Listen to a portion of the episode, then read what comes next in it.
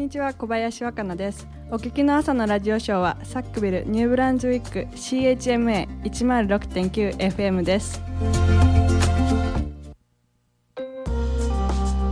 Hello and welcome to Tantramar Report on CHMA 106.9 FM and CHMAFM.com. We're broadcasting from Sackville, New Brunswick, the heart of the Maritimes, on the traditional and unceded lands of the Mi'kmaq people. I'm Erica Butler. It's Tuesday, April 11th. Coming up on today's edition of Tantramar Report. It's about resetting the relationship and rebuilding that that that relationship between Indigenous and non-Indigenous people, and it goes back to the actual treaties of 1760 uh, 61. This Friday and Saturday, speakers from across Canada and the Maritimes will gather for Rough Waters, a two day conference exploring the legacy of the 1999 Marshall decisions. Mount Allison politics professor Dr. Mario Levesque will be with us shortly to talk more about the conference right after today's briefs.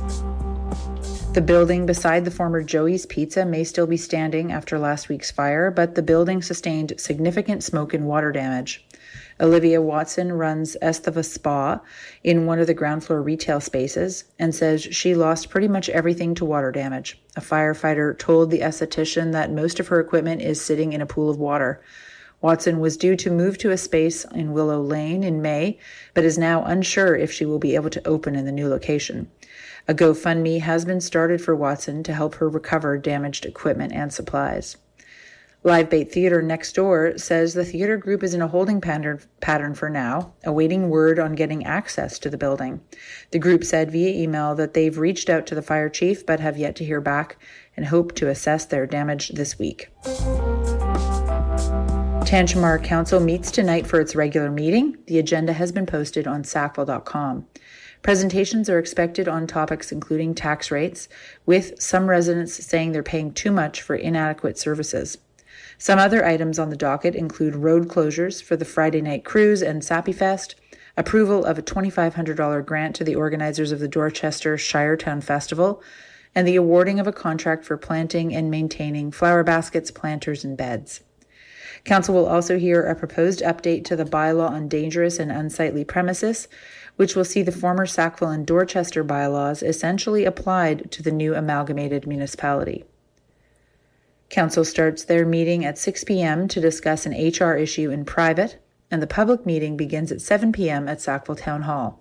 The meeting will also be live streamed with links at sackville.com under Town Hall, Minutes, and Agendas. Shep the Sandpiper is back in Dorchester, but there's controversy brewing about how she got there and worries that she might not last long. Former village councillor Kara Becker, who appeared before Tantramar Council in March to request support for the return of the sculpture, says the bird was installed on Saturday by a team of volunteers. No town of Tantramar staff were involved in the installation. Becker says a single donor contributed the $9,300 directly to the artist who created the new Shep, Robin Hanson, and so a group of volunteers drove to Oromocto to pick up the bird on Easter weekend. Hanson built Shep after he was approached by former village mayor Debbie Wiggins Colwell, who he said commissioned the project on behalf of a group of local volunteers and not the village of Dorchester. That's where things get confusing for Dorchester resident Bill Steele, who lives across from the new Shep in the Dorchester jail. Steele has written to Tantramar staff and council asking for an explanation of how the new Shep came about without any involvement from the former village and now the new town of Tantramar. He says he feels left out of the process and is concerned, as a former Toronto civil, civil servant, that proper procurement procedures were not followed. Kara Becker is a bit concerned that Shep might get removed after being installed by the group of volunteers instead of town staff, but she says if Tantramar Council won't keep the statue in Village Square, she and her team will be able to find another location for the popular giant bird.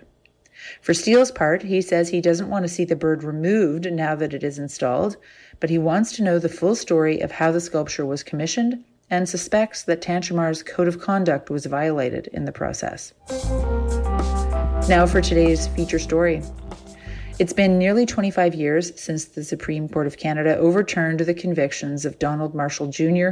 and in doing so affirmed the hunting, fishing, and gathering rights promised to Indigenous peoples in the Peace and Friendship Treaties of 1760 and 61. These days, with three separate title claims laid out by First Nations in New Brunswick, the significance of the Marshall decisions has never been greater. And that's why Indigenous elders, scholars, fishers, lawyers, historians, and economists, among others, will gather this Friday and Saturday at Mount Allison for Rough Waters, a two day workshop looking at the legacy of the Marshall decisions. CHMA called up organizer and Mount Allison professor Dr. Mario Levesque to find out more. Now, obviously, you see the importance of this legacy of these decisions. Uh, what's your sales pitch to others who, who might not be familiar? Why is this decision worth paying attention to and worth studying? It's very much uh, worth paying attention to and studying because when you take a look about it, it's reassessing our relationship with Indigenous peoples in Atlantic Canada. Um, for over 150 years, we've basically pushed them and marginalized them in terms of their own um, economy and also their participation in the broader economy. And what the 1999 Marshall decisions uh, said is the fact that their historical treaties are still in full force and effect. And so when you're thinking about this here, then is we have to adjust our economies, adjust our practices to include them fully in things as they are have a full right to be included in.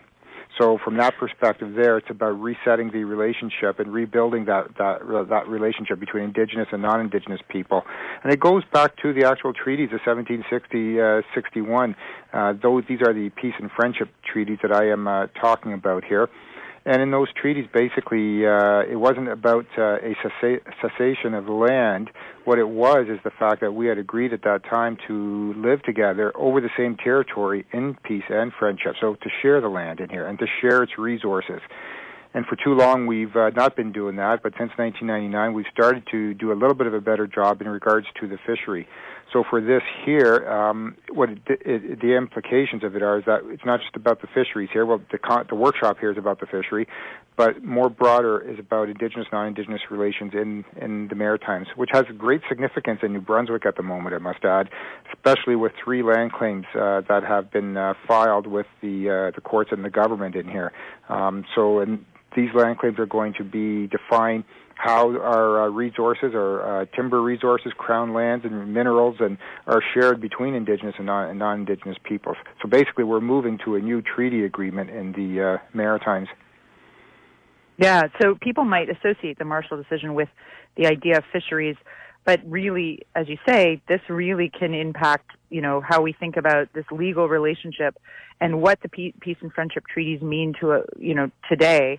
And and like as you say, uh, the future of the you know these negotiations that the New Brunswick government might be going into with the First Nations, uh, both the Wolastoqey and the Mi'kmaq, I guess. That's absolutely correct in here. And basically, the goal here of this workshop is the fact that uh, two years ago, uh, I, I, got together with my co-editors, uh, the Honorable Graydon Nicholas, and also uh, Dr. Ken Coates, and we wanted to celebrate the 25th anniversary of the Marshall decisions, which is next year, 2024. And so we decided to do a special issue of the Journal of New Brunswick Studies on this topic. And so we uh, issued a call for participation for papers to explore different issues, uh, where we are today, what other steps we need to take for a more equitable resource allocation uh, between Indigenous and non-Indigenous people, and to explore the historical treaties and the actual relationship along the way, we said it would be a great idea to bring our contributors to the special issue together in a workshop to explore their contributions and to debate the issues. And this is what this workshop is this coming weekend, right now. From there, then, once the workshop is over, we will submit our papers for external review. Uh, once that is, process is completed at the end of the year, then it'll be submitted for publication, and the final issue of the journal is going to come out in 2024 on the 25th anniversary of the uh, uh, the uh, the Marshall decisions. Now, you mentioned there'd be some debate. Do you think there will be, you know, some variety of opinions, some some some conversations that you know that that show, I guess, different perspectives in this? I think so, um, because I don't think we all think the same, and even when we're on, uh, think maybe similarly, we have different ways of maybe getting there in our own logic and how we should uh, do things as well. So, for example, uh, on uh, Friday night, we uh, starting at 7 p.m. in the Crabtree Auditorium on campus, we have a fisheries reconciliation panel where we have the director of fisheries and integrated resources for the Atlantic Policy Congress of uh, um, the chiefs of the First Nations Sec- Secretariat, Melissa Nevins, coming in to speak. And she's also going to be joined by Martin Mallet, uh, who's the executive director of the Maritime Fisheries Union. So here we have the uh, leader of the uh, uh, non-Indigenous uh, fisheries individuals and the leader of the Indigenous fi- fi- fisheries individuals coming together, along with Dr. Ken Coates in uh, from Saskatchewan, who has written extensively on the uh, Atlantic fishery, and they're going to discuss where we are today uh, in as a result of the Marshall decisions. Um, what are the outstanding hot button topics that remain to be resolved in here, and what are some ways that we can maybe try to resolve this in here? So I think that this is important in here, and they won't necessarily all agree. Uh, they may agree that uh, on um, where we need to go, but not necessarily how to get there, and maybe they don't even agree on where we need to go necessarily or how fast we need to get there. Uh, so, so I think that that's important to have that presented to people and to discuss and to reflect. And I think that's one of the biggest things right here because, um, especially in New Brunswick right now, and more broadly the Maritimes, but in particular in New Brunswick, uh, um, First Nations communities and uh, government relations has deteriorated uh, over the past four or five years. Uh, you know, they don't want to do land acknowledgments or they have restricted land acknowledgments. They don't want to call in public inquiry into systemic uh, racism into our judicial system in here that uh, against uh, indigenous people. Um, they did not even want to uh, re- recognize uh, September 30th, the National Day of Reconciliation, um, the New Brunswick government. And uh, so, so and, and again, they ripped up the tax sharing agreements between First Nations communities and uh, uh, the New Brunswick government. So, you know, we need more positive news here. We need to develop some spaces for people to come together to discuss things, to explore the issues in here, and it's only through this discussion where we can try to resolve the issues to one venue where we can at least start this discussion and uh, and and uh, explore some of the issues that are at the heart of the conflict. It sounds wonderful. Um, so, if people, you know, if people in Sackville in particular want to join the audience here, do they need to do anything in advance, or can they just uh, show up at the door, kind of thing? They can. The it is open to the uh, public, and uh, they can go to our Instagram page, um, uh, Rough Waters Conference, or our Facebook page with with the same name, Rough Waters Conference. They can see the uh, conference program there. Um, they can also uh, register for it if they want to, but they don't even have to register. They can show up and they can attend. We have, but uh, one thing that they can do is see the program and see all the different sessions and choose which ones that they would like to uh, attend. It starts Friday at 12 noon in the Purdy Crawford Center for the Arts. Um, and then Friday night, uh, we it goes all day Friday. Friday night, we have the reconciliation panel at 7 p.m. in the Crabtree Auditorium. And then on Saturday, back in the Purdy Crawford Center for the Arts, we have more paper presentations and keynote um, presentations as well, including uh, the Honorable Graydon Nicholas, um, who's going to speak on the need for a modern treaty in Atlantic Canada. So, so we have a whole host of speakers coming in. There's about 17 individuals in total that are going to speak on the topic, and uh, so it'll be for a very, very eclectic uh, group of individuals. And I should add one more thing in here. Our very first speaker of the day on Friday um, at, at 12 noon, it would be uh, Jane McMillan, uh, Dr. Jane McMillan. She's at St. FX U- U- University in the anthropology department. Um, she's a Canada Research Chair and also Donald Marshall's former spouse. And uh, she's uh, we invited her to speak directly on who Donald Marshall was. And uh, we did this deliberately because there's a lot written about the court cases and all the positions and the conflict and everything else. But there's a lot less written on who the person was behind all these decisions. And so we thought that we need to understand the person in order to understand the issues that came afterwards. And we're very lucky she readily agreed, and so we're thrilled that she's coming here to uh, to uh, speak to us. And her talk is called "We Go Fishing." So she's going to talk about her experience getting arrested, actually, at the uh, in 1993 uh, with Donald, uh, and, and this whole process that started uh, the whole case. So, so again, another fantastic individual to have, and it's open to the public, and uh, I look forward to seeing people there. That's Mount Allison politics professor Dr. Mario Levesque. Rough Waters is happening this Friday and Saturday. We'll have links up later today at our story at chmafm.com. That's it for Tantramar Report for this Tuesday, April 11th. Thanks to the local donors who support the station and the Local Journalism Initiative for funding local news reporting throughout Canada. Get in touch with CHMA News anytime at news at chmafm.com. I'm Erica Butler. Thanks for listening.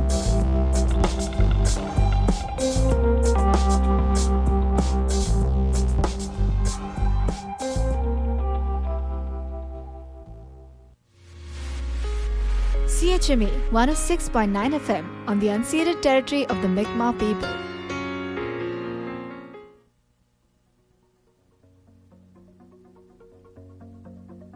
And now the weather. Today, sunny. Wind becoming southwest 20 kilometers an hour, gusting to 40 near noon. High of 12, except 8 along the Fundy coast. UV index 5 or moderate. Tonight, clear, becoming partly cloudy before morning. Wind southwest 20 kilometers an hour, gusting to 40, becoming light this evening. Low minus 2, wind chill minus 7 overnight. Tomorrow, a mix of sun and cloud. Wind becoming southwest 20 kilometers an hour, gusting to 40 near noon. High of 16, except 9 along the Fundy coast.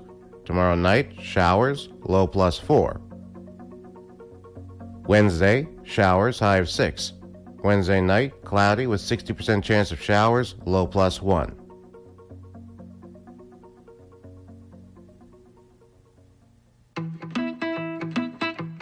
The town of Tantramar is offering free weekly activities for adults at the Dorchester School Gym between 6:30 and 8:30 p.m. every Monday, Wednesday, and Thursday.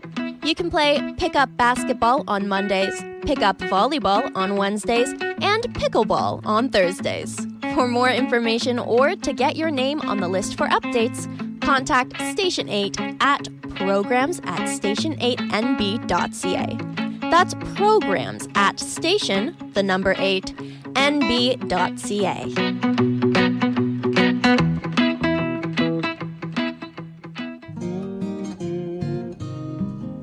With April being Poetry Month, here is your chance to showcase your work. The town of Tantramar would like you to submit a video of yourself performing your original poem for a chance to win a great prize. Submit your video poem to hashtag tantramarpoet or email it to d.cadman, that's d.cadman at sackville.com before April 14th.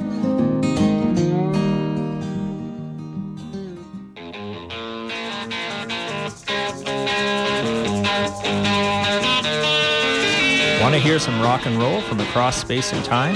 Join Tara Bursey and Ben Needham for Strange Notes, Friday nights at 10 p.m. on 106.9 CHMA, the voice of the marshes in Sackville, New Brunswick.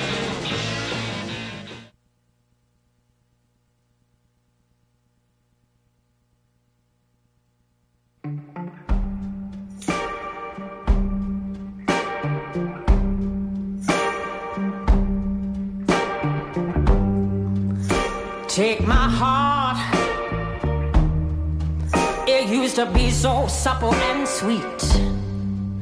And now it's withered on the vine. There's before, and then there's after.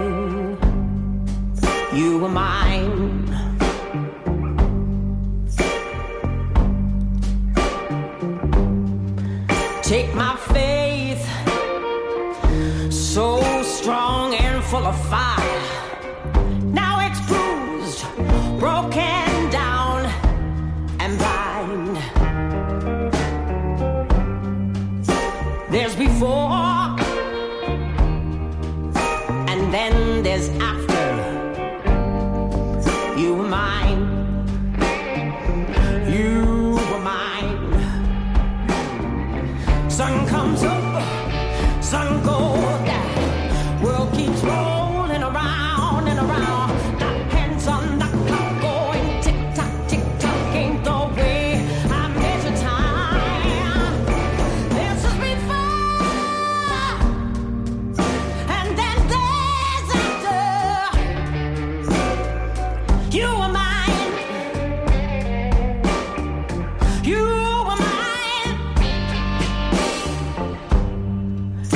Take my hands, they used to hold you so tight. Now they reach, but they never touch you in the night. There's before, and then there's after. You were mine.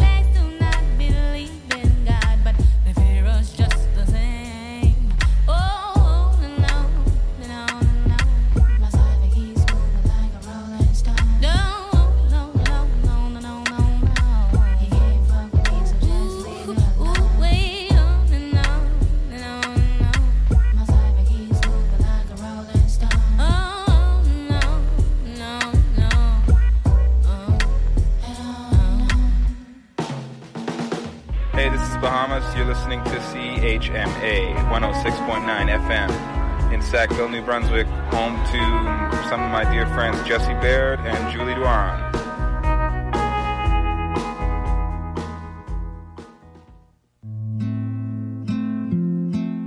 Nominations are now being accepted for the Sackville Arts Wall. Biannually, the Sackville Arts Wall honors the achievements of Tantramar artists who have attained prominence in the literary arts, performing arts, visual arts, and arts builders. It also recognizes a citizen or group who has been instrumental in the cultural and artistic development within the community. Further information and nomination forms can be found on the Artswall page at sackville.com slash artswall or by calling 506 364 4930. Please submit forms by May 12th.